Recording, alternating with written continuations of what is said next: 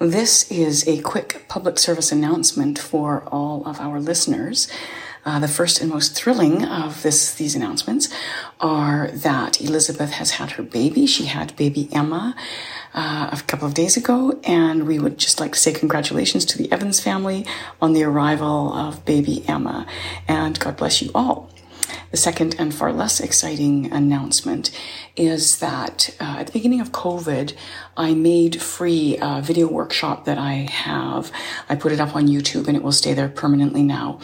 Um, it's a workshop in four parts called Homeschooling with Joy, um, a video of a live workshop that I do. And I put it up because I thought it was time and timely and I am actually going to release it as podcast episodes as well, so that my podcast listeners, uh, if they have not yet come across it, that they can access it in some easy to find place. So I will put that up this coming week and we will uh, just comment and let me know if it's something that jazzes you. Okay, God bless. Bye.